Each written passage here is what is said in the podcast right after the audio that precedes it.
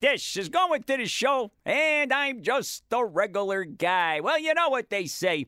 Everybody has a doppelganger. And no, that is not the slogan for a new German beer, but it is the word for somebody who looks just like you, a twin stranger. Or in the case of this new Jordan Peele movie, Us, a twin shadow. And my takeaway from seeing this movie, besides the popcorn I took home, was if you see your doppelganger, don't go up and say, "Hey, how you doing?" What you should do is run as fast as you can.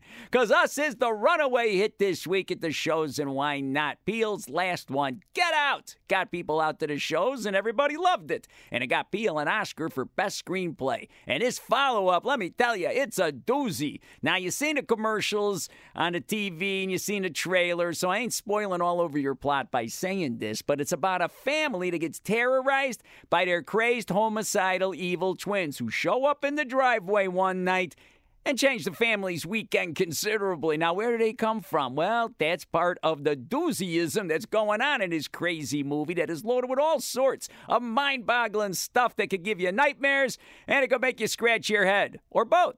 Sometimes at the same time, I don't know, but whatever, it's above and beyond your typical creep fest. It's a great mixing of big bloody action, small details, and wild ideas. And what really makes it all work, though, is the acting. The main characters, they got to play two versions of themselves, and nobody does it better than Lupita Nyong'o from 12 Years a Slave, who totally transforms herself right before your very eyes. In fact, she's so good playing the regular mom named Adelaide and the twin mom named Red, she could qualify for Best Actress and Best Supporting Actress in the same movie.